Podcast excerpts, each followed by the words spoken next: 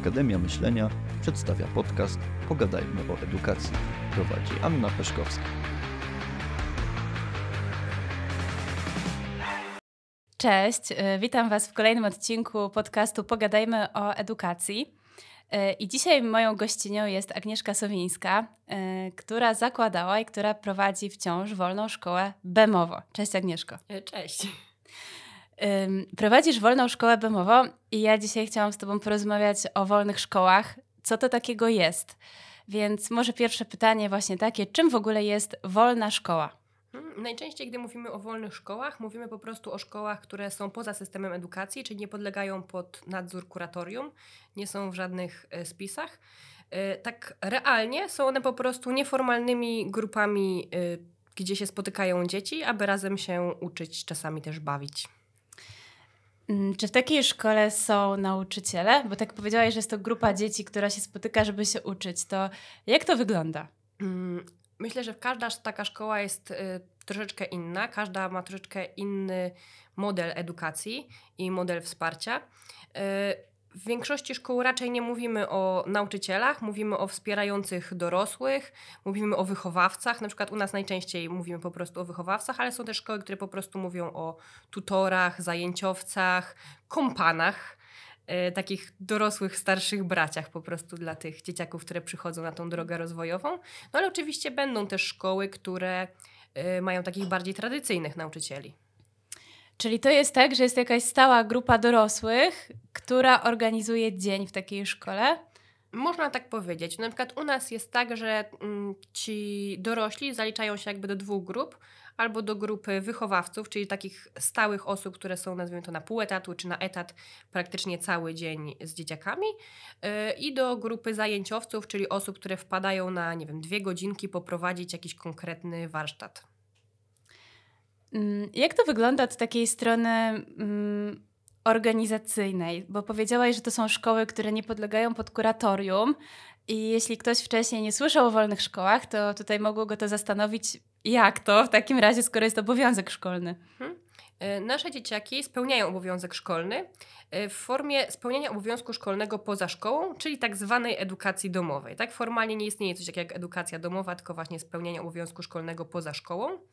E, I to od rodzica zależy, czy będzie uczył swoje dziecko w domu, samodzielnie, czy zatrudni mu korepetytorów, czy guwernantkę, czy wyśle do takiej szkoły jak nasza. E, a jak wygląda kwestia świadectwa w takim razie? E, dzieciaki są zapisane do jednej z takich zwykłych, tradycyjnych szkół w systemie oświaty. W tej szkole jakby spełniają obowiązek szkolny w ten sposób, że podlegają corocznym egzaminom przedmiotowym. Tak? W edukacji wczesnoszkolnej jest to po prostu zbiorczy egzamin z edukacji wczesnoszkolnej co roku. W klasach starszych, czy tam od klasy czwartej wzwyż, są to egzaminy przedmiotowe z wszystkich takich przedmiotów typu historia, fizyka, biologia.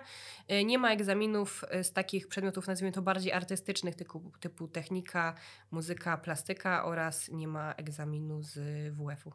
Czyli to są dzieci, które formalnie są na edukacji domowej, ale w praktyce, znaczy nie, i, formal, e, i teoretycznie, i praktycznie są na edukacji domowej, tylko nie uczą się w domu, tylko uczą się w ramach e, uczęszczania na zajęcia w wolnej szkole. Tak, można tak powiedzieć, przy czym tak jak zaznaczałam, ta edukacja domowa to jest raczej taki termin, e, który się utarł w naszym języku, nie jest to termin prawny. Okej, okay, czyli formalnie te dzieci po prostu przynależą do jakiejś szkoły rejonowej na przykład? Tak. Ale korzystają z, tutaj z takiego trochę obejścia, tak? Systemu. Tak. Czy to byś tak to widziała, jako takie obejście systemu? Y, jest to po prostu jedno z działań, które są wewnątrz tego systemu, tak jakby system zezwolił w latach 90. na tą tak zwaną edukację domową, czyli to spełnianie obowiązku szkolnego poza szkołą. No i po prostu korzystamy z tego rozwiązania. E, jak wygląda dzień w takiej wolnej szkole? Ty wspominałaś, że każda szkoła mm, może się troszeczkę od siebie różnić, ale jak to wygląda w wolnej szkole BEMOWO, którą prowadzisz? Hmm. U nas dzień zaczyna się o ósmej. E, ale nie znaczy to, że wszystkie dzieci są o ósmej, albo nawet, że większość dzieci jest o ósmej. Po prostu to jest moment, w którym rozpoczynamy jakby dzień i otwieramy szkołę. W tych godzinach ósma, dziesiąta dzieciaki się głównie schodzą, rozmawiają ze sobą, wymieniają się tym, co się zdarzyło po południu czy w weekend. E, to też jest taki czas, w którym najłatwiej się umówić z nauczycielem indywidualnie, na przykład, nie wiem, kiedy się było po dłuższej chorobie i chce się coś jeszcze y, powtórzyć, wytłumaczyć, czy wręcz po prostu, żeby żeby nadrobić jakieś to nazwijmy zaległości. E, e, Albo kiedy ktoś po prostu ma jakąś trudność z danym przedmiotem, tak na przykład czasem, nie wiem, z matematyką ktoś może mieć trudność, że nie zrozumiał czegoś podczas zajęć i potrzebuje przyjść indywidualnie, to też jest taki moment, kiedy najłatwiej się umówić indywidualnie na spotkania. Czyli te poranki są takie, że wy się schodzicie i dzieci mogą sobie korzystać z jakichś konsultacji z wychowawcami czy nauczycielami. Tak, no i rozmawiać między sobą, nie wiem, zagrać w planszówkę. Yy, A ile dzieci jest w waszej szkole? yy, 22 w tym momencie, yy, jakby z założenia nie przekraczamy 25 w żadnym roku. Okej, dobra, to tak to może trochę rzucić światła na to, jak to wygląda. Tak. No i co się dzieje po tym, jak już cała grupa się zbierze? Tak, od godziny 10 mamy takie zajęcia, nazwijmy to naukowe. Yy, Klasy 1-3 mają po kolei zajęcia po prostu dla swoich roczników, przy czym mm, te zajęcia są bardzo takie elastyczne, że na przykład dziecko może chodzić, nie wiem, z klasą pierwszą na matematykę, a z klasą drugą na polski, bo na przykład już umie czytać i zna litery i nie ma sensu, żeby siedziało dalej z pierwszakami i uczyło się literki A. Mm, więc one teoretycznie są dedykowane danym grupom wiekowym, ale realnie to podchodzimy do tego elastycznie, kto jest w której grupie. W klasach od czwartej wzwyż, od 10 do 12 mamy tak zwane konsultacje yy, i pomagamy dzieciakom się przygotowywać do egzaminu. Yy, Mamy po prostu wyznaczone, nie wiem, że teraz są konsultacje z historii albo z historii dla klasy szóstej, tak, no i wtedy przychodzą dzieciaki yy, konsultować daną, dany mm, obszar egzaminacyjny. Czyli dzieci się przygotowują do egzaminów końcoworocznych. Tak. O Jakie egzaminy masz na myśli? To końcoworoczne, czy takie przedmiotowe, które gdzieś tam zaliczają w trakcie roku? Y, To są egzaminy jakby z całego zakresu, całego roku. My uczymy się akurat blokowo, czyli na przykład dzieciaki nasze mają już zaliczoną biologię, bo nauczyły się całego roku biologii przez wrzesień, październik i tam część, y, nie, chyba, przez wrzesień, październik i tam dosłownie tydzień 1 listopada i już są jakby po egzaminach całorocznych z biologii. Są już po egzaminach całorocznych z polskiego, ale to są egzaminy jakby niekoniecznie końcoworoczne, ale całoroczne. Czyli takie dziecko, które spełnia obowiązek szkolny poza szkołą, em, musi zdać egzamin, który jakby pokazuje, że to dziecko opanowało podstawę programową z danego przedmiotu. Tak jest. Ale niekoniecznie to musi być egzamin na koniec roku, Tak. tylko może się okazać, że na przykład dziecko zrealizuje podstawę pro- programową w 2-3 miesiące, Tak. zda ten egzamin i jakby już nie musi wykazywać swoich umiejętności później na tym poziomie edukacyjnym. Czy ja to dobrze rozumiem? Znaczy na tym poziomie edukacyjnym y, musi prawdopodobnie chyba jest w ósmej klasie, tak? Bo mamy Mhm. poziom y, po prostu klasy 4-8 Okej. y, i klasy 1-3. Y, tutaj w na danej myśli ten rok klasie. Tak, ale w danej klasie, jeżeli dziecko zda na przykład w październiku egzamin całoroczny z biologii, to już nie musi go zdawać w czerwcu. Tak? Tylko Okej. jakby już ma w październiku, wie jaką będzie mieć ocenę na świadectwie, które dostanie w czerwcu. Okej, czyli ocena z tego egzaminu, potem jest oceną na świadectwie. Tak. I świadectwo wystawiacie wy, czy ta Nie. Świadectwo wystawia szkoła macierzysta, czyli ta szkoła wewnątrz systemu oświaty, y, która przygotowuje też egzaminy, wymagania egzaminacyjne, daje dzieciom legitymacje szkolne, to ona otrzymuje subwencje, więc jeżeli dziecko na przykład ma orzeczenie, to też ona dysponuje pieniędzmi na to orzeczenie, y, organizuje terapię. Czyli wy jakby przygotowujecie dzieci do zdania takiego egzaminu i potem dzieci zdają już w tej szkole, która zezwoliła na spełnianie obowiązku szkolnego poza szkołą. Tak jest. Okej, dobra. Em, powiedziałaś, jak wygląda poranek, powiedziałaś, jak wyglądają te godziny takie Mhm. wczesno-popołudniowe, czy dopołudniowe. Co się dzieje potem? Y, Potem mamy tak zwane kółka, czyli dalej takie zajęcia przedmiotowe typu historia, geografia, y, ale te zajęcia y, jakby nie mają na celu realizacji podstawy programowej. Bardziej mają na celu realizację y, po prostu jakiejś pasji i za- zainteresowań dzieciaków, y, takich zainteresowań naukowych. Y, Nie musimy się skupiać na tym, co jest dokładnie w programie nauczania, no bo to jakby dzieciaki realizują w ramach konsultacji. Bardzo często te zajęcia wykraczają poza podstawę programową. Często są to po prostu jakieś y, tematy, które dzieciaki y, interesują i które są bardziej przekrojowe, typu, nie wiem, konie y, i konie w historii, tak? I możemy mówić i o koniu Aleksandra Wielkiego, i o koniu Józefa Piłsudskiego. I to na jednych zajęciach.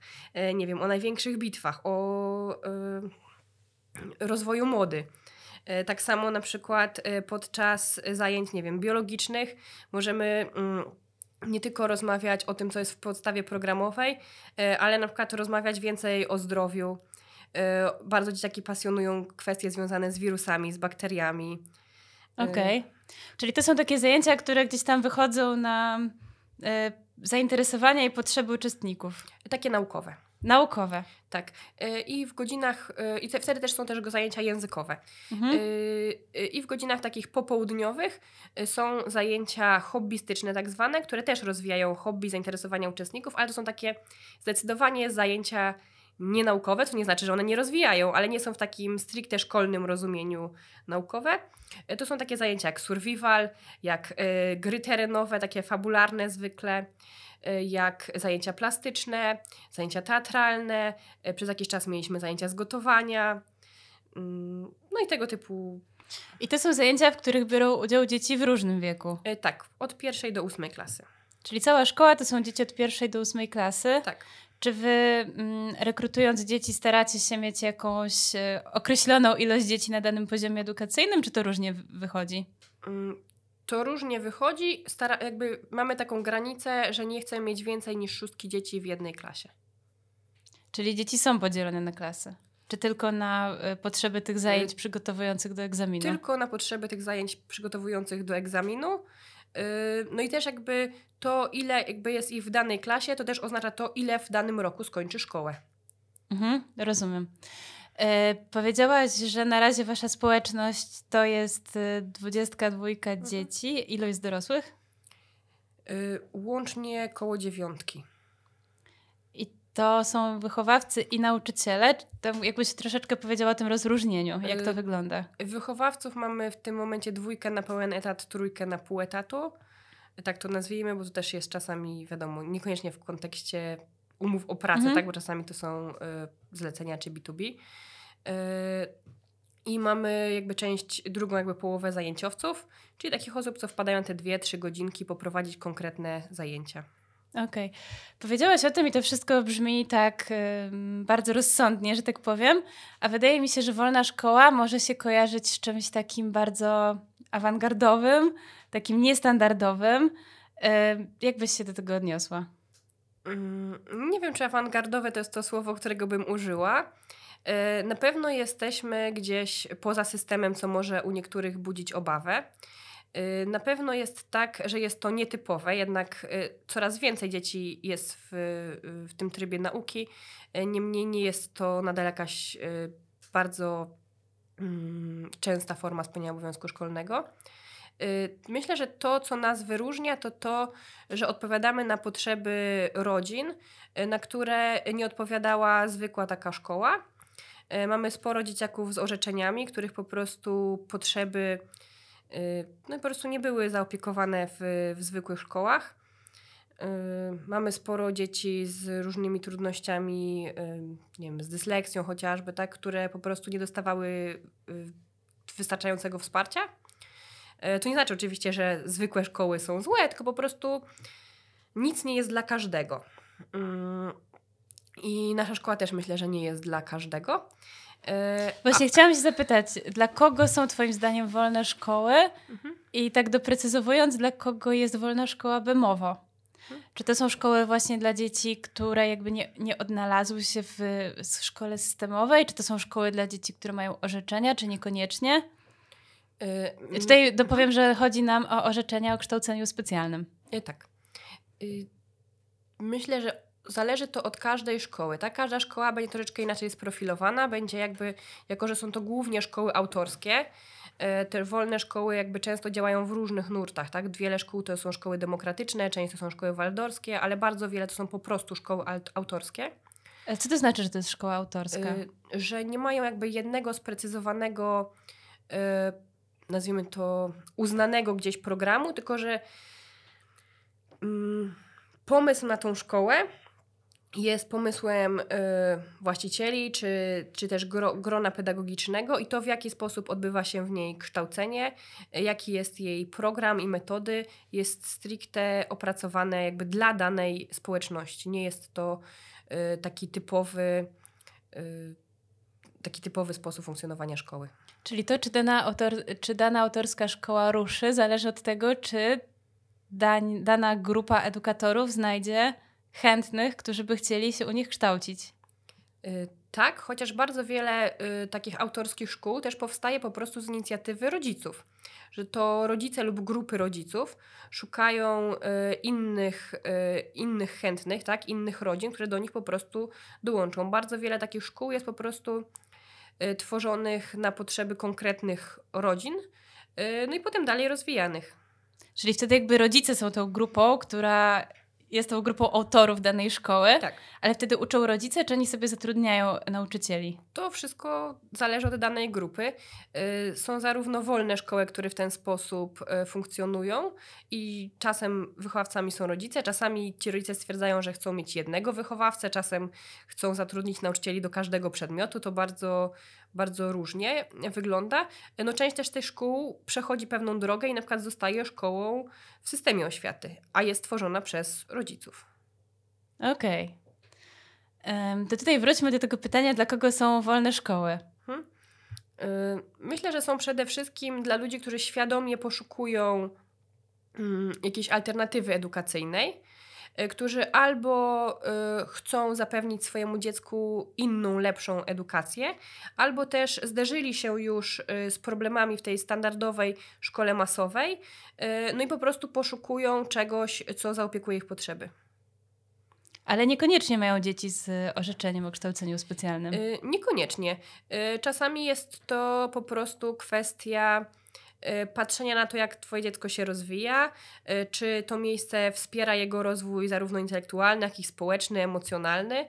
Y, No bo jakby szkoła, w której jest jeden nauczyciel na 25 dzieci, no jakby ma ograniczone po prostu możliwości, no i część dzieciaków się w tym odnajdzie, y, część będzie potrzebowała po prostu innego wsparcia. I to też nie znaczy, że te dzieci zawsze mają trudności. Na przykład są dzieci, które są specjalnie uzdolnione i teoretycznie istnieją dla nich ścieżki w szkołach y, takich masowych, na przykład indywidualna ścieżka kształcenia, tak?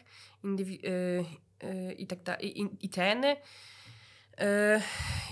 Jednocześnie mm, szkoły rzadko mają zasoby, żeby z tego realnie korzystać. Mhm.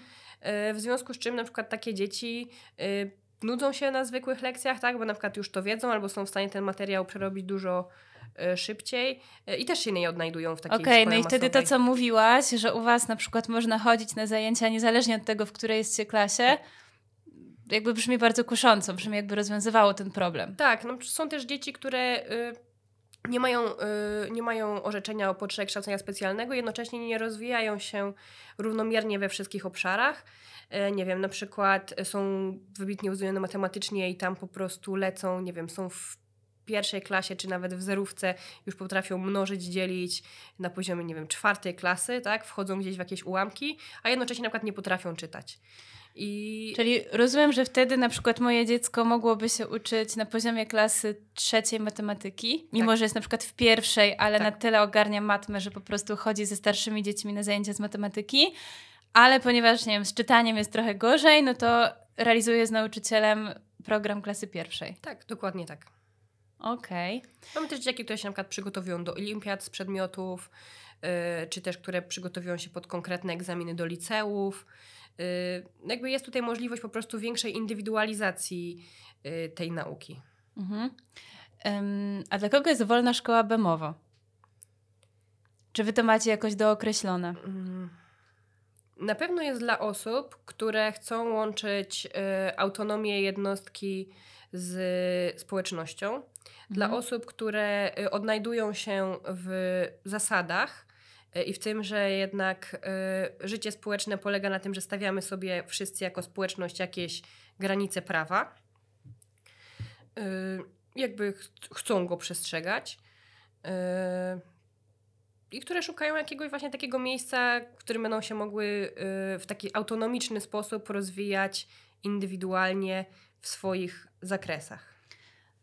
Mm, Tutaj wspomniałaś, że wy jesteście taką społecznością, która stawia sobie jakieś, nazwałaś to prawa, ale przypuszczam, że chodzi właśnie o jakieś zasady czy jakieś granice, które regulują działanie waszej społeczności. E, I tutaj chciałabym się odnieść trochę do tego słowa wolna.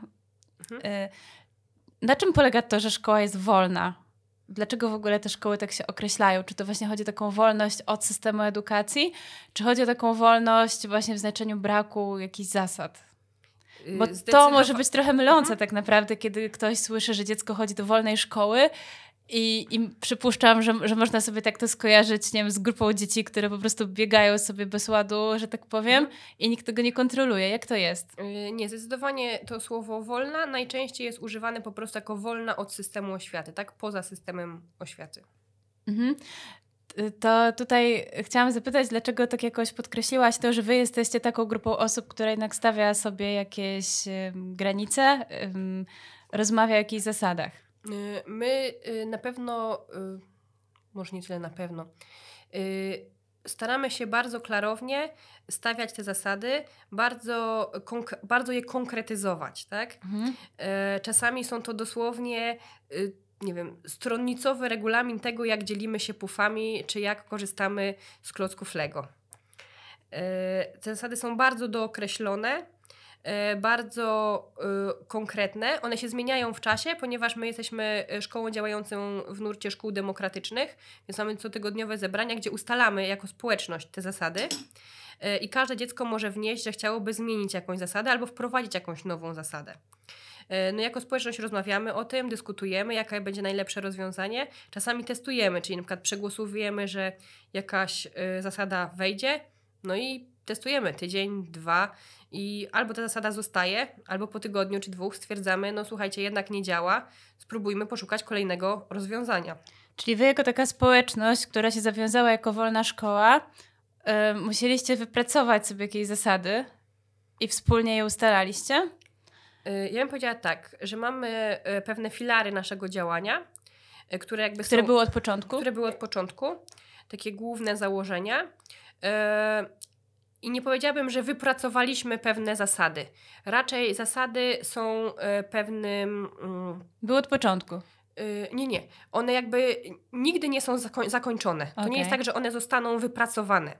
Jakby z każdym rokiem e, szkoła się zmienia, bo dzieciaki dorastają, nawet e, każda grupa, tak? Każda, każde nowo dołączające dziecko to jest zmiana e, w grupie, zmiana w społeczności. Czasami społeczność potrzebuje czegoś innego, w innym roku czegoś innego, więc te zasady nigdy nie będą tak jakby zakończone. One zawsze jakby są dyskutowane, zawsze są gdzieś renegocjowane i zawsze zastanawiamy się, jak poprawić e, po prostu pracę naszej społeczności. To Mhm. raczej jest, zasady są częścią procesu, a nie są e, jakimś dziełem, że można powiedzieć, to jest księga zasad i tak prowadź szkołę i tak będzie dobrze. Jasne. I wy to ustalacie z dziećmi, wychowawcami, czy w tym też uczestniczą rodzice? Bo wiem, że mówi się trochę o takim trójkącie, że tak powiem, gdzie jakby z, jednej strony mamy uczniów, z drugiej strony mamy kadrę szkoły w rozumieniu edukatorów, wychowawców, no i z trzeciej strony mamy rodziców. Mhm. E, Czy wy pracujecie właśnie w, tak jakby trójstronnie? Y, Zasady, y, zasady wypracowują rodzice z. y, Przepraszam, zasady wypracowują dzieci z wychowawcami. Y, Wychowawcy, nazwijmy to, mają prawo weta, ale ono jest y, określone bardzo konkretnie, kiedy oni mogą go użyć. Tak? Na przykład, kiedy dana zasada nie jest, nie wiem, y, zgodna z polskim prawem, na przykład, tak? kiedy ta zasada kogoś wyklucza. Y, Czy inne tego typu przypadki. Y, rodzice mogą wnieść, że oczekiwaliby zajęcia się jakąś sprawą, tak? Czyli na przykład, nie wiem, że widzą, że dzieci jedzą za dużo słodyczy i wtedy społeczność się pochyla nad kwestią jedzenia słodyczy. Ale nie jest tak, że bezpośrednio e, uczestniczą w sformułowaniu danej, e, danej zasady.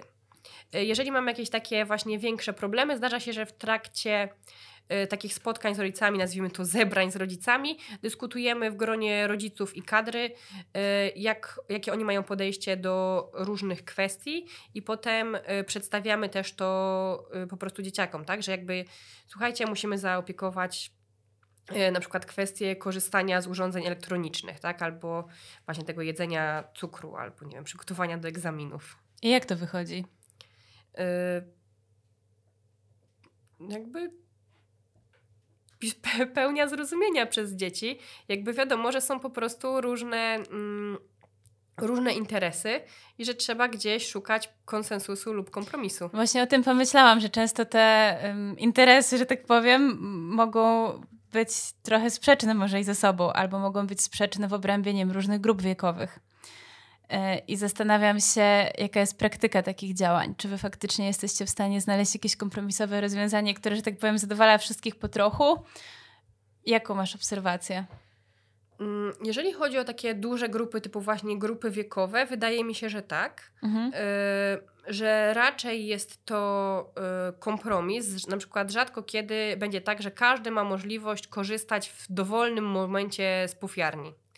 E, ale y, zarówno młodsze dzieci na przykład mogą się tam bawić w swoje głośne zabawy, e, które przeszkadzają dzieciom starszym, ale robią to na przykład w danych godzinach, kiedy jest czas dla dzieciaków młodszych, a starsze dzieci mają swój na przykład czas dla dzieci starszych, kiedy bawią się w spokojniejsze zabawy, ale na przykład związane bardziej z jakąś y, taktyką, y, z jakimiś. Mm, no takie bardziej gry, nazwijmy to, tak?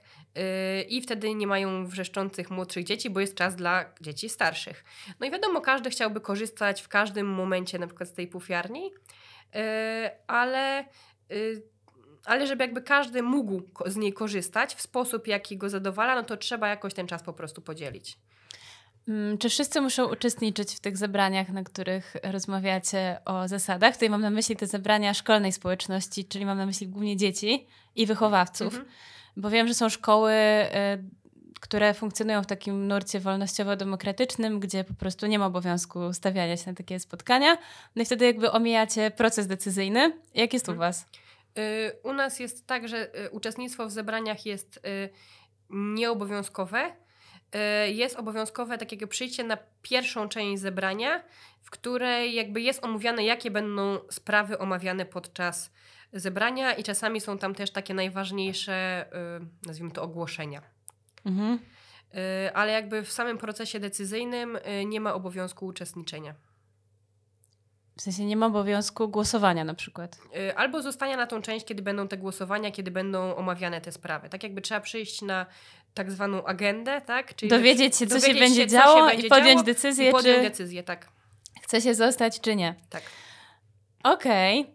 Um, chciałam się ciebie jeszcze zapytać o tak zwane odszkolnianie. Mhm. Czy mogłabyś powiedzieć, co to jest za termin, bo nie jest też często używany w kontekście wolnościowych szkół? I czy wy go stosujecie, że tak powiem, u siebie? Mm, to jest tak, że odszkolnienie e, to jest pewien proces, który zachodzi zarówno u dziecka, jak i u rodziców, e, w którym e, przestaje się traktować pewne rzeczy związane ze szkołą jako związane stricte ze szkołą.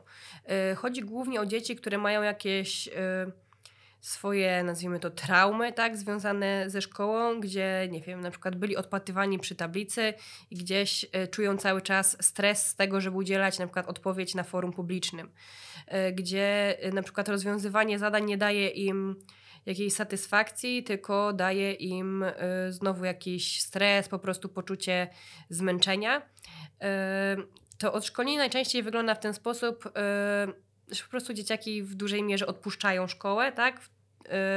Zajmują się jakimś takim rozwojem osobistym, tym, żeby zainwestować bardziej w swoje hobby, żeby zainwestować w relacje z innymi osobami. Jak najbardziej to jest naturalne. Y, naturalne jest to, żeby też na przykład, kiedy przychodzą do nowego miejsca, po prostu na początku chcieć mm, poznać innych, poznać czy to wychowawców, czy to inne dzieciaki, czy po prostu poczuć się w danym miejscu bezpiecznie.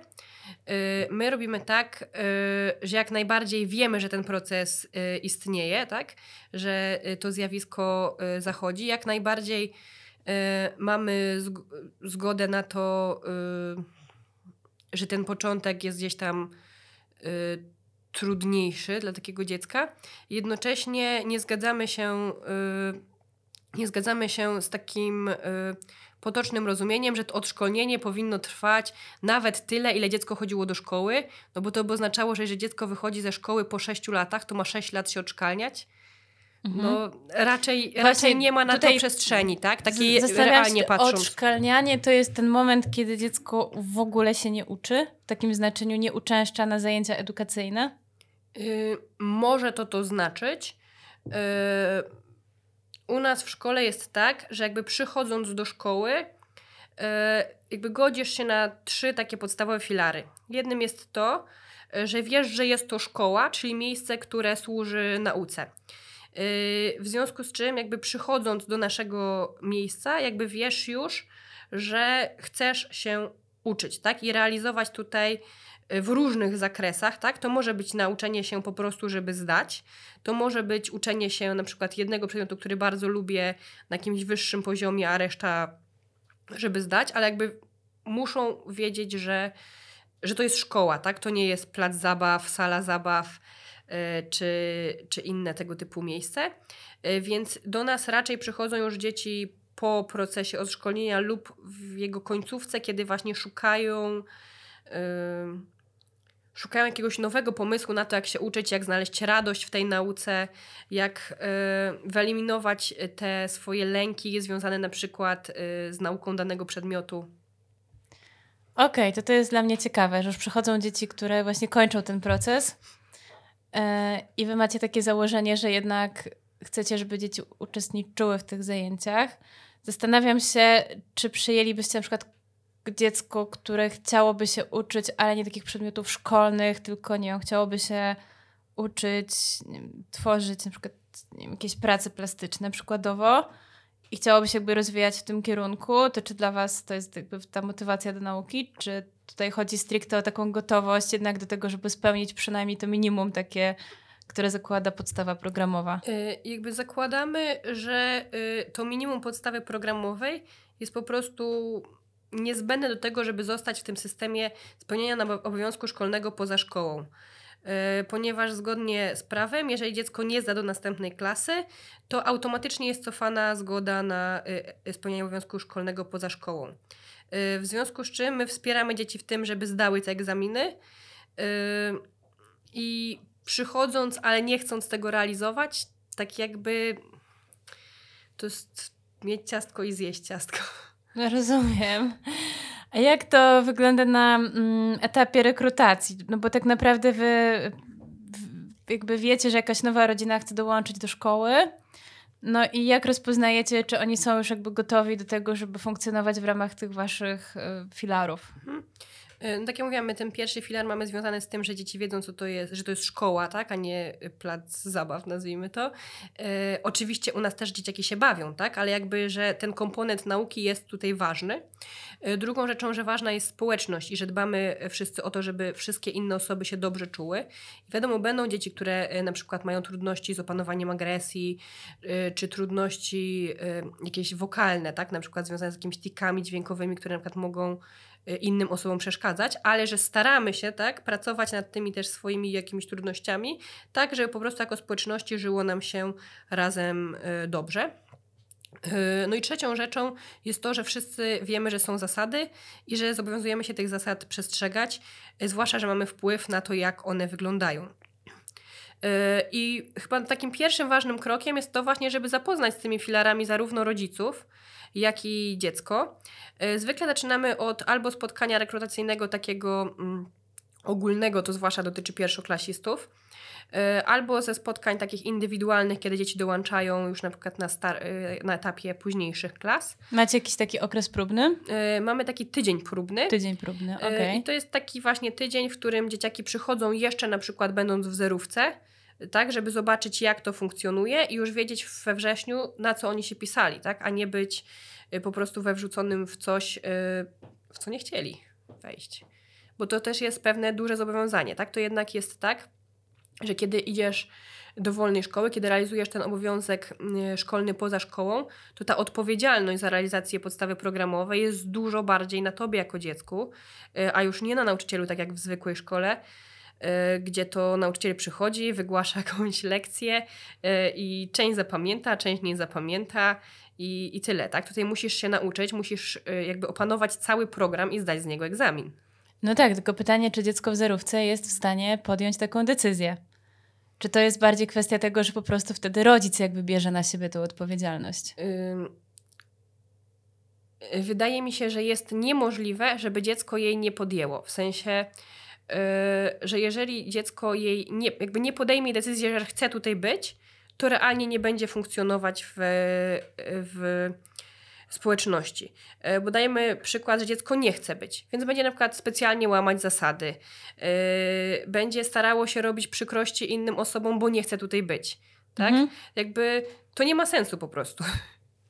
A zdarzało Wam się na przykład tak, że rodzice chcieli, żeby dziecko się uczyło u Was, a dziecko nie chciało?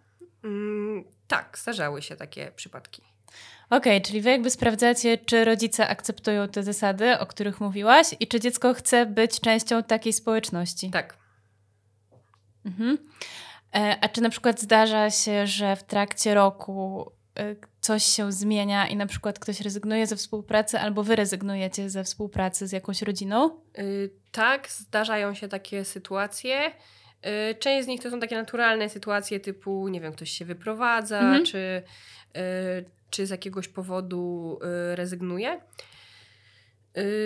Nam się zdarzyło jakby z naszej strony przez 6 lat zerwać taką współpracę trzy razy, przy czym tylko raz w ciągu roku i dwa razy tak jakby z końcem roku, Mhm. że nie przedłużyć jej na kolejny, kolejny rok.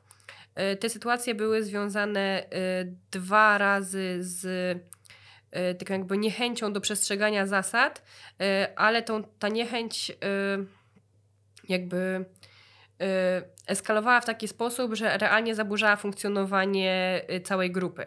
Tak, kiedy nie wiem, jesteśmy na wycieczce i dane dziecko mówi: Nie, no ja nie będę szedł z wami, ja będę szedł w kompletnie innym kierunku, no to jakby no nie ma na to po prostu przestrzeni, tak?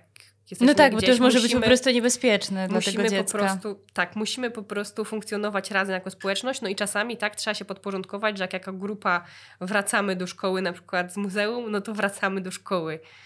No tak, jakby musi być zgoda na takie podstawowe jakby założenia, tak? Y, Przestrzeganie pewnych tak. zasad. I raz nam się zdarzyło y, tylko i wyłącznie ze względu na y, kwestię y, nauki zrezygnować ze współpracy z kimś, ale było to dziecko, które jakby odmawiało nauki wszystkiego. W, sensie Mhm. takim, w takim sensie szkolnym, przygotowania się do jakiegokolwiek egzaminu. To nie jest tak, że dziecko miało jakiś opór przed jednym przedmiotem czy, czy coś tego typu, tylko po prostu nie, nie będę, nie chcę, nie potrzebuję, nauka jest nie okej.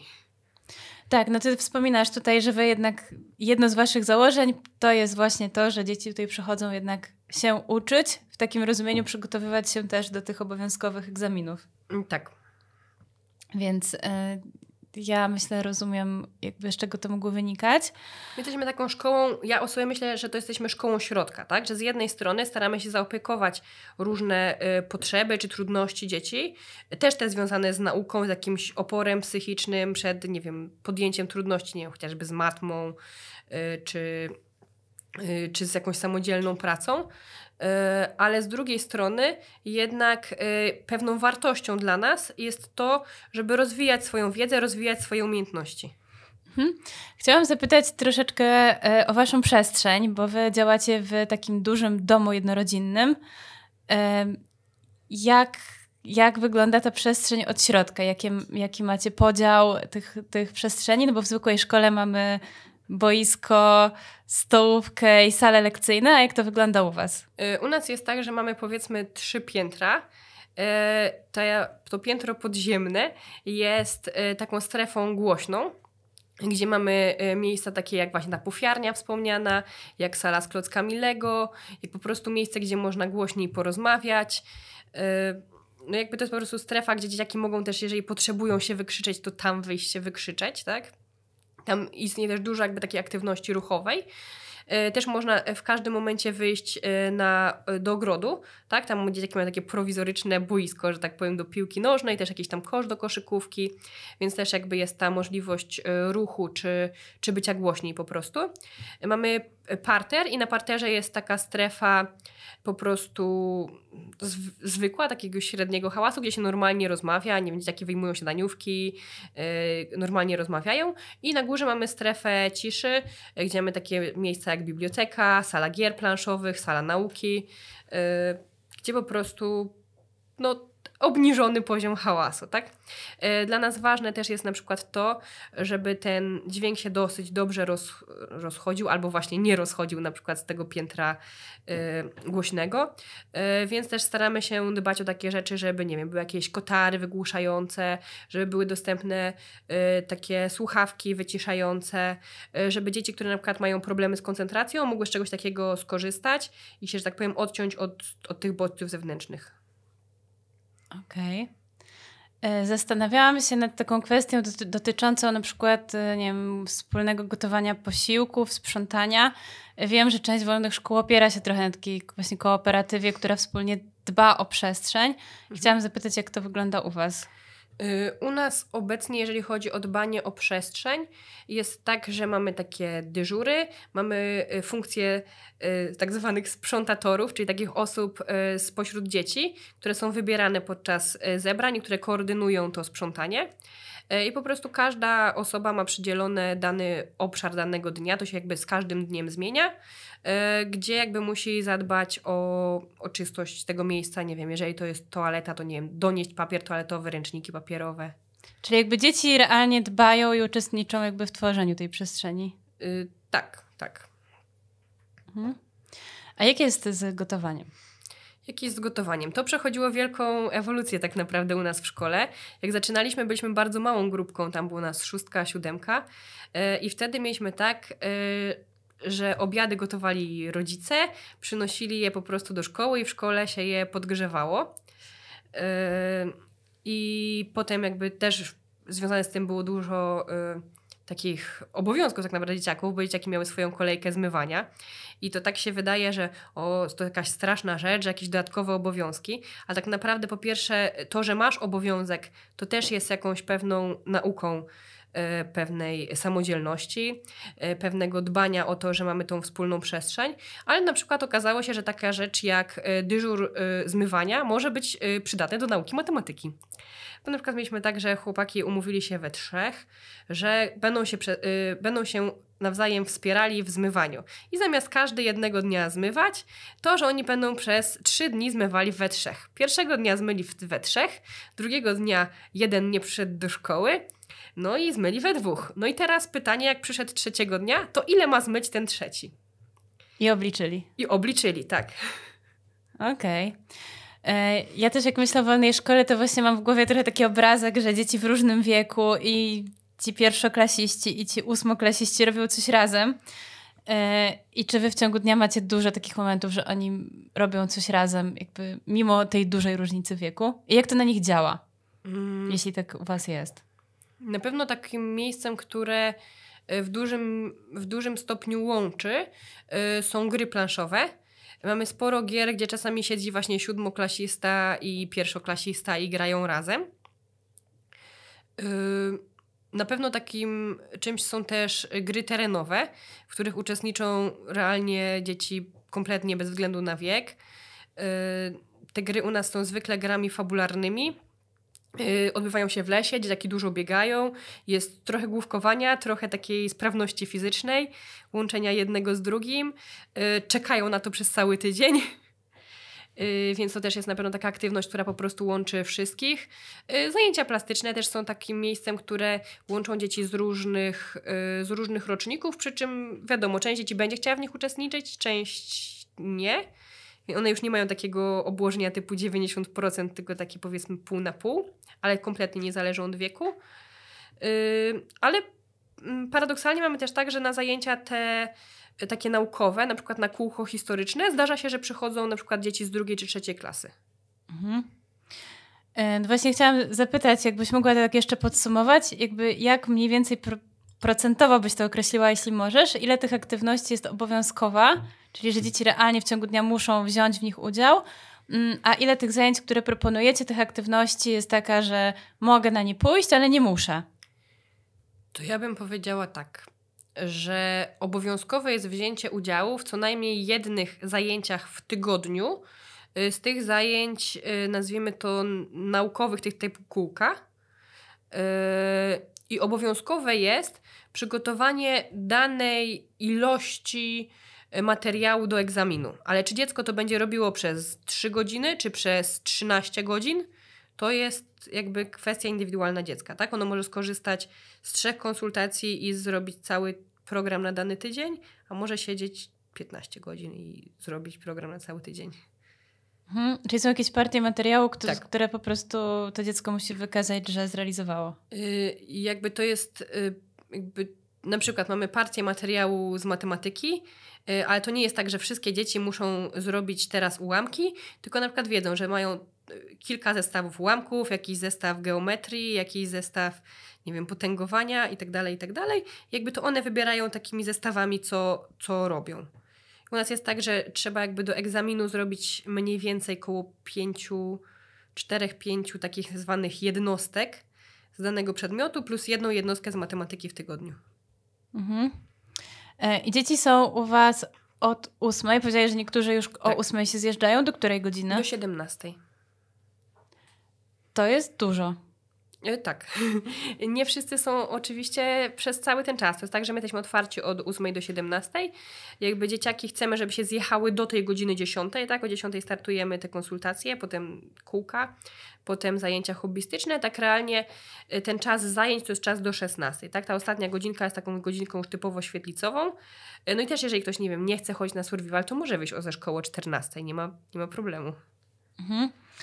E, Zastanawiam się jeszcze, jeśli jakiś rodzic nas e, słucha i zastanawia się nad wolną szkołą dla swojego dziecka, żeby sprawdzić, czy jakaś działa w okolicy, jak ona działa, to co taki rodzic powinien sobie e, jakby przemyśleć? Takie pytania, które warto sobie zadać, żeby się przekonać, czy wolna szkoła jakby jest dla naszej rodziny. Mhm. Mm. Myślę, że y, warto zbadać y, swoje y, podejście do tego egzaminu. Czy będę w stanie zaufać jakimś innym ludziom, że przygotują mój, moje dziecko do egzaminu? Czego jako rodzina jakby wymagamy od tej szkoły? Na przykład w części szkół pracują nauczyciele, którzy są po prostu nauczycielami z wykształcenia. U nas na przykład stawiamy bardziej na ludzi, którzy mają takie bardzo wszechstronne wykształcenie, a może nawet nie wykształcenie, co zainteresowania. Y, I Czyli któ- niekoniecznie są to nauczyciele z uprawnieniami Tak, niekoniecznie są to nauczyciele- kierunkowymi. Tak. Tak. Yy, I my na przykład uważamy, że to ma kolosalny wpływ na to, jak nasze dzieciaki funkcjonują, że potrafią połączyć polski i matematykę yy, na jednych, yy, że tak powiem, zajęciach, że potrafią yy, połączyć jakieś kwestie związane z biologią z kwestiami związanymi z historią. Na przykład, nie wiem, spożycie sporyszu w trakcie średniowiecza. Myślę, że bardziej tak interdyscyplinarnie podchodzą do, do, tak. do różnych zagadnień. Tak. Okej, no to to jest ta kwestia, czy jestem w stanie jakby zgodzić się na to, że moje dziecko uczy osoba bez takich formalnych kwalifikacji. Co jeszcze? Yy, Na pewno każda szkoła ma pewne swoje mm, podejście do różnych y, trudności y, i warto dowiedzieć się, jak dana szkoła ma, na przykład czy będzie wspierała nasze dzieci, y, kiedy będą oporowały na przykład nie wiem, w nauce czytania, czy w przygotowaniu się do egzaminu, y, czy, y, czy dana szkoła y, będzie wspierała na przykład dziecko, które ma y, problemy na przykład właśnie, nie wiem, z agresją, tak? Bo one też mają wpływ na, y, na, mm, no, na inne dzieci, tak? Y, Warto zastanowić się y, nad tym. Na pewno warto, kiedy rozmawiamy z osobami z, z takiej wolnej szkoły, przyjść i powiedzieć szczerze o tym, jak się funkcjonuje, czego się szuka i dlaczego się szuka, tak? Jakie się ma trudności. E, Bo dużo lepiej to na początku jakby pokazać i dogadać się, czy jakby jest przestrzeń na to, żeby te rzeczy zaopiekować w danym miejscu, no niż przyjść... żeby nie ukrywać na przykład jakichś trudności. Tak, tak. Mhm. A jeśli słucha nas jakiś edukator, to i zastanawia się, czy to jest takie miejsce do pracy dla niego, to na jakie pytania warto, żeby ten edukator sobie odpowiedział i jakby jacy ludzie sprawdzają się w tej pracy. Bo ja się mogę podzielić takim moim doświadczeniem, że em, sama pracując w różnych wolnych szkołach, obserwowałam to, że właśnie bardziej sprawdzają się takie osoby, które potrafią towarzyszyć dziecku, a niekoniecznie są takimi osobami, które prowadzą warsztaty z takim liderskim zacięciem. Em, natomiast świetnie się sprawdzają osoby, które właśnie potrafią tak obserwować grupę, podążać za jej potrzebami, y, pograć z dzieckiem w planszówkę, ale jakby nie mają takiego trochę, nie wiem, ciśnienia, żeby zrealizować jakiś swój, jakieś swoje założenie. Mm, ale masz na pewno dużo więcej obserwacji i większe doświadczenie, więc chciałam zapytać, jak ty to widzisz? Mm, na pewno to muszą być osoby, które chcą pracować y, y, korzystając z relacji z dzieckiem. Y, nie jestem przekonana, że tu jakby niezwykle ważne jest to, żeby umieć pracować z grupą, bo jednak u nas większość tej pracy jest pracą w bardzo małych grupach, tak? Na przykład, nie wiem, mamy na zajęciach trójkę dzieci na przykład, no mówię maksymalnie zwykle szóstkę, więc to mm, czasem to jest też praca po prostu jeden na jeden, więc tu bardziej chodzi o relacje z konkretnym dzieckiem, o jakąś taką ciekawość tych, tych dzieci, o w dużej mierze o bycie takim trochę starszym bratem, tak? a nie takim nadzorcą. E, mm, na pewno też to, żeby pokazać, e, pokazać jakieś ciekawe rzeczy o świecie tym dzieciom. E, jeżeli chodzi o funkcjonowanie takie właśnie jako lider grupy, jako taki przewodnik stada, jest potrzebna taka osoba w szkole, ale to nie jest tak, że każda osoba, która pracuje w szkole, musi być tym przewodnikiem stada. No tak. E, czyli mm, jeśli ty kogoś rekrutujesz, to właśnie zwracasz uwagę na to, czy ta osoba będzie gotowa pracować tak w oparciu o relacje z danym dzieckiem. Mhm. E, a jeśli chodzi o takie kwestie, nie wiem, wykształcenia, to co jest na przykład dla ciebie ważne? Bo powiedziałeś, że niekoniecznie wykształcenie formalne jest ważne, więc na co patrzysz? Myślę, że przede wszystkim na pewną chęć znalezienia odpowiedzi na, y, na pewne problemy, które powstaną. Tak? Na przykład y, y, po prostu w trakcie takiej rozmowy, na przykład rozmawiamy o tym, jaką największą trudność ktoś spotkał w trakcie pracy z dziećmi, jak sobie z tym poradził, tak? nie wiem, mm, na przykład mówię, że nie wiem, żeby sobie wyobraził jakąś sytuację i co dana osoba może zrobić, żeby sobie poradzić w tej sytuacji. Y, żeby spróbowała sobie wyobrazić, co może zrobić. I często dobrą odpowiedzią może być, y, nie wiem, to, że zapytam kogoś, tak? Mhm. Że poszukam, nie wiem, odpowiedzi, jak wesprzeć dane dziecko, nie wiem, w internecie, w, w prasie, w literaturze fachowej, bo niestety coraz więcej specjalistów jest specjalistami w bardzo wąskiej dziedzinie. Mhm. E, I na przykład przychodzą pedagodzy specjalni, którzy mówią wprost, że oni nie są przygotowani do pracy z dziećmi, które na przykład mają niepełnosprawność intelektualną. Że oni nie są przygotowani do pracy z dziećmi z autyzmem, mimo że studiowali 5 lat pedagogikę specjalną. Bo są wyspecjalizowani w jakiejś innej grupie docelowej? Tak. Na przykład jakiej? E, na przykład z dziećmi z niedosłuchem. Okej. Okay. Czyli ro rozumiem, że szukacie takich osób, które jakby działają tak trochę interdyscyplinarnie? Tak. Ale to wynika z tego, że jesteście jakby dosyć małą społecznością i nie jesteście w stanie zatrudnić 20 specjalistów od różnych rzeczy? Czy z czego to wynika? Yy, nie. To bardziej trochę jest związane z filozofią szkoły? Yy, bardziej jest to związane yy, z filozofią szkoły, w sensie z takim podejściem, że każdy człowiek jest w pewnym sensie wyjątkowy. I nie będzie dwóch takich samych dzieci z autyzmem, nie będzie dwóch takich samych dzieci z ADHD, dwóch takich samych dzieci z, nie wiem, dysleksją, dwóch takich samych dzieci z niepełnosprawnością intelektualną, tylko do każdego trzeba podejść po prostu indywidualnie i każde dziecko coś innego wesprze. I należy po prostu szukać rozwiązania, które jest wspierające dla tego dziecka, a nie dla większości dzieci z, tym, z tą trudnością. Mhm. Czyli takiego dużego wyczucia tak naprawdę Wyczucia, y, otwartość na to, żeby testować różne rozwiązania, y, otwartość na to, żeby próbować, żeby być właśnie w relacji i rozmawiać o tym, co dziecko wspiera, co dziecko nie wspiera, y, żeby y, też po prostu czasem z taką po prostu ludzką ciekawością zapytać, tak? Dziecko, jak mu jest, żeby czasami z taką po prostu wrażliwością podejść do jego trudności, ale też y, to nie znaczy, że z odpuszczeniem, tak? W sensie y, na przykład dzieci przechodzą różne skoki rozwojowe, nie wiem, będą miały różne lęki na przykład, no i trzeba umieć towarzyszyć dziecku w tym lęku, ale jednak skłaniać go do tego, żeby y, gdzieś małymi kroczkami próbowało y, przekroczyć tą, wyjść poza tą strefę swojego komfortu. Mhm. i też stworzyć po prostu mu bezpieczną przestrzeń, tak? Jakby bardzo ważne jest po prostu tworzenie bezpiecznej przestrzeni, żeby dzieci się mogły rozwijać.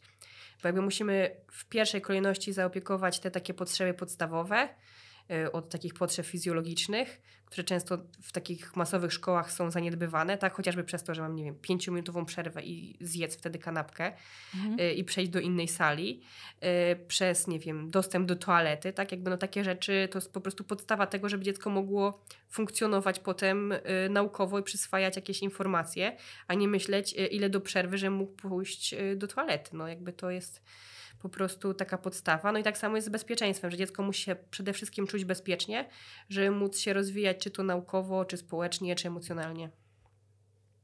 Trochę taka piramida Maslowa. Zdecydowanie tak. Okej. Okay. E, chciałam na koniec zapytać, z jakimi wyzwaniami się mierzysz jako osoba prowadząca wolną szkołę? Myślę, że są takie dwa główne wyzwania. Jednym jest współpraca ze szkołami systemowymi, my kiedyś współpracowaliśmy w jednym roku z dziewięcioma szkołami. Y, w sensie nasze dzieci były uczniami dziewięciu różnych szkół, y, takich wewnątrz systemu, czyli zdawały egzamin w dziewięciu różnych miejscach. Miały dziewięć różnych zakresów, dziewięć różnych terminów tych egzaminów, dziewięć różnych sposobów egzaminowania. I to było bardzo po prostu trudne. Czyli to nie jest ujednolicone, tylko to każdorazowo zależy od szkoły, która od szkoły, a czasem nawet od danego nauczyciela. Okej. Okay. Yy, więc, bo na przykład w szkołach publicznych po prostu dziecko, yy, które jest w danej klasie, na przykład, nie wiem, dziecko będzie jedno w edukacji domowej w klasie 6A, a drugie w 6B, będą mieć, nie wiem, dwóch różnych nauczycieli historii i każdy przygotuje inny zakres materiału. Oczywiście one się będą w dużej mierze pokrywały, bo jest jakaś podstawa programowa. Yy, ale po pierwsze, w podstawach programowych są też treści do wyboru. Y, po drugie, y, jakby można na różne rzeczy położyć akcent. Jakby jest tak, że podstawa programowa ma jakby po pierwsze cało, jako całość pe pewną preambułę, po drugie, każda część, na przykład takie nauczanie historii, najpierw ma właśnie taką część ogólną, a potem dopiero ma wymagania szczegółowe. No i niestety szkoły głównie skupiają się na wymaganiach szczegółowych, czyli na przykład na tym, że dziecko zapoznało się, nie wiem, z Mieszkiem pierwszym, chrobrym i tak dalej, a już niekoniecznie na to, co jest w tej części głównej podstawy programowej, czyli na przykład, żeby dziecko umiało czytać ze zrozumieniem, umiało y, czytać teksty historyczne, umiało y, rozpatrywać rzeczy w, w kontekście przyczyny i skutku. Yy, jakby takie umiejętności, one są głównie w, tej, w tych częściach ogólnych i one są niestety w przygotowaniach do egzaminu często pomijane, a jakby skupienie jest na tym, żeby znać treści. Czyli rozumiem, że pierwsza z tych trudności to jest właśnie to, że musicie pogodzić różne wymagania różnych nauczycieli z różnych szkół. To jest nawet taka trudność po prostu organizacyjna, tak? Żeby pamiętać na przykład o tym, że to jedno dziecko to musi jeszcze wiedzieć o czymś tam innym, o którym, czego inne dzieci nie mają mhm. do egzaminu i ma egzamin miesiąc później, a tu ktoś ma egzaminy wszystkie w czerwcu i nie będzie go przez miesiąc w szkole, ponieważ ma taki szczyt, kiedy mieliśmy jakby, naj, jakby naj, najdziwniejszą sytuację egzaminacyjną, to było, że dziecko miało wyznaczone, miał 10 y, przedmiotów egzaminacyjnych bodajże i z każdego jest egzamin ustny i pisemny i każdy miało rozbite na dwa dni, że jednego ustny, drugi pisemny i wszystkie były w czerwcu. Czyli po prostu przez 20 dni miało codziennie egzamin. To to brzmi absurdalnie. Tak, to brzmi absurdalnie, dlatego zachęcamy do zapisywania dzieci do tak zwanych szkół przyjaznych edukacji domowej, które po prostu na przykład pozwalają to zdawać przez cały rok, czy tam przez większość roku, na przykład od października, tak? No obecnie jakby mamy tak, że jakby sugerujemy rodzicom konkretną szkołę. Bo macie dobre doświadczenia współpracy z tą szkołą. Y, nawet niekoniecznie, ale jakby, je, jakby dla nas ważne jest, żeby była jedna i konkretna, bo to po prostu bardzo ułatwia organizację Organizacja. pracy. Mhm.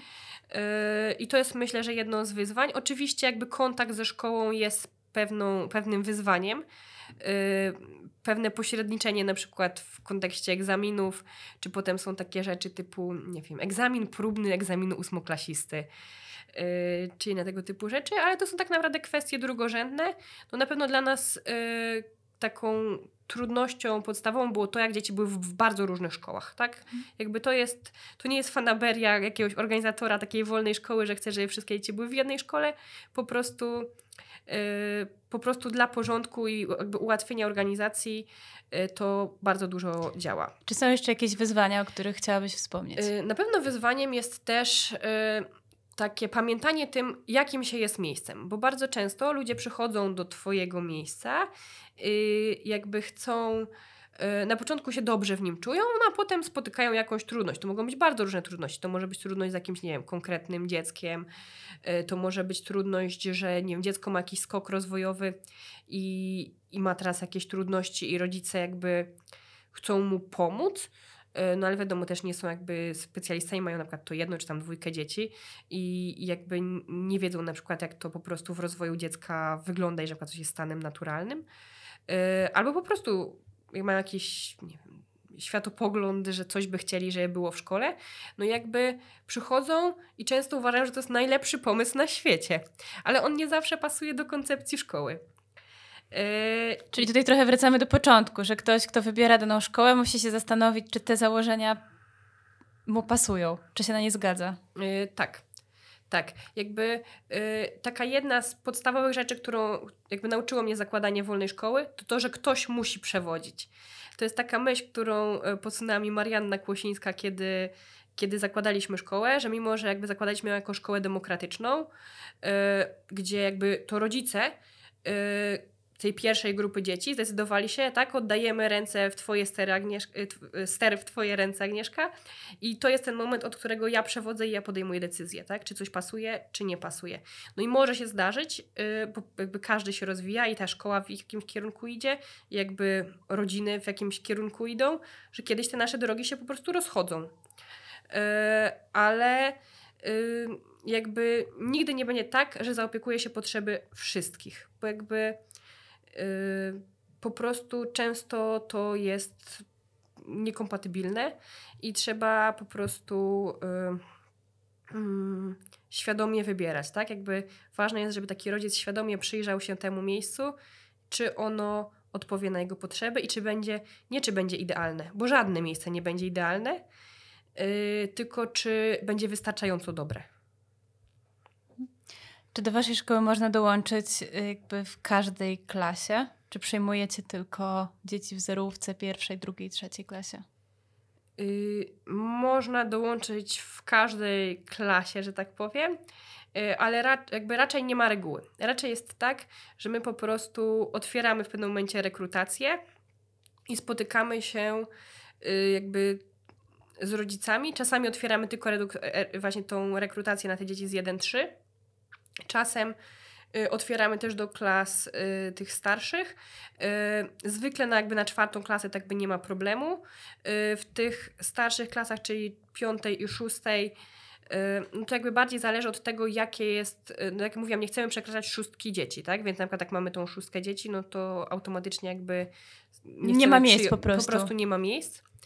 Bardziej, się, bardziej się zastanawiałam po prostu, czy jest sens, żeby na przykład, y, że tak powiem, wyjmow- wyjmować dziecko ze szkoły sys- systemowej na przykład w piątej klasie, ponieważ nie, nie jesteśmy zadowoleni z systemu edukacji, z tego jak to wygląda i szukamy wolnej szkoły, ale dziecko jest już nie wiem, w piątej klasie i pytanie, czy nie jest za późno. y, jakby takim momentem, w którym bardzo wielu rodziców szuka, jest czwarta klasa, a tak jakby albo przed czwartą klasą, w trakcie czwartej klasie i po czwartej klasie. Okej. Y, I to wydaje mi się taki naturalny moment. Y, W ogóle my myślimy o czwartej klasie jako właśnie o takim miejscu przejściowym, tak, że mamy te klasy 1-3 i w tych klasach 1-3 też często jest po prostu dobrze w szkole systemowej, w sensie jeżeli się trafi na dobrego nauczyciela klas 1-3, z którym dziecko będzie miało chemię, gdzie y, po prostu będą w prawdziwej relacji, no to ono będzie się tam dobrze czuło, tak, jakby czw- czwarta klasa, dziecko przeskakuje jednak do tego systemu, w którym co 45 minut przychodzi inna osoba, co 45 minut trzeba się skupić na innym przedmiocie. Yy, Są tu jakby dodatkowe trudności, yy, ale też nie ma praktycznie mm, w programie nauczania niczego, czego nie będzie później. Czyli nawet jeżeli dziecko zrobiło sobie, nazwijmy taką zaległość w tej czwartej klasie, to każda z tych rzeczy wróci w tych klasach 5-8. Ale tego materiału już będzie więcej. Yy, Będzie więcej, tak, to prawda. Ale jakby to jest, tak jak mówię, to jest jakby taki moment przejściowy, tak, żeby liznąć, co to jest historia, żeby liznąć, co to jest ta biologia, geografia, chemia, fizyka, a potem jakby od klasy piątej już się w to zanurzamy. Mhm. Więc ta klasa czwarta zdecydowanie jest takim naturalnym momentem. Yy, moim zdaniem od klasy siódmej jest to co najmniej yy, trudna decyzja. Yy, my się zgadzaliśmy czasami na przyjęcie dzieci z, tam z klasy siódmej. Yy, jednocześnie jakby z takim mm, zastrzeżeniem, że może być bardzo różnie. W sensie, że ta decyzja jakby spoczywa też na rodzicu, że to dziecko, tak jak mówiliśmy, może przechodzić od szkolenia. Nie może się okazać, y, rzadko się tak zdarzy, no ale może się tak zdarzyć, że się nie zaklimatyzuje w tym miejscu, tak? I że, yy, że jednak nie będzie w stanie współpracować na tych zasadach, które jakby ustalamy tutaj. Yy, więc ta klasa siódma to już jest taka taka klasa, gdzie bym zastanawiała się, no bo tu już też wchodzi, wiesz, y, jakby myślenie o przyszłości, tak, w takiej Egzamin szkoły ósmoklasisty. Egzamin ósmoklasisty, yy, jakby połączenie przygotowania się do egzaminu ósmoklasisty, na przykład jeżeli chcę go dobrze zdać, yy, bo na przykład zależy mi na wyniku, nie wiem, żeby dostać się do jakiejś szkoły, yy, z, mm, ze zdaniem tych wszystkich egzaminów przedmiotowych, no tego jest po prostu już dużo naraz, tak? Że ciężko sobie, w sensie, że to może być moment, w którym nie mogę sobie pozwolić na odszkalnianie, nawet na zasadzie takiego nie odpuszczenia całkowicie, tylko odpuszczenia trochę. No po prostu tych przedmiotów w klasach 7 i 8 jest już dużo. W, w klasie 8 jest bodajże 13 egzaminów przedmiotowych. Jasne. E, ja mam jeszcze dużo rzeczy, o które bym Cię chciała zapytać, ale myślę, że po prostu zaproszę Cię drugi raz i sobie do tych różnych kwestii wrócimy. Bardzo chętnie. E, czy chciałabyś dodać coś w przedmiocie samych wolnych szkół? Mm. Może coś byś chciała dopowiedzieć? Mm, myślę, że przede wszystkim ważne jest, że pamiętać, że to są jakby autonomiczne jednostki, że każda z tych szkół odpowiada na potrzeby trochę innych rodzin i że po prostu każdy musi y, sprawdzić w swojej okolicy, jaka szkoła y, ewentualnie odpowiadałaby potrzebom jego rodziny. No i też, żeby nie nastawiać się, że szkoła będzie idealna, bo żadna szkoła nie spełni 100% potrzeb dziecka. Ale ważne jest, żeby była wystarczająco dobra dla Was. Super. Dziękuję Ci bardzo za rozmowę. Dziękuję Ci również. Y, wam, słuchacze, bardzo dziękuję za wysłuchanie tej całej rozmowy. Y, jeśli podcast Wam się podoba, to skomentujcie, polajkujcie, może podeślijcie komuś, kto tymi tematami mógłby być zainteresowany. Ja Was też zapraszam na stronę Akademii. Y, my jako Akademia prowadzimy zajęcia online, które rozwijają zainteresowania i talenty dzieci www.akademiamyślenia.pl. Dziękuję bardzo.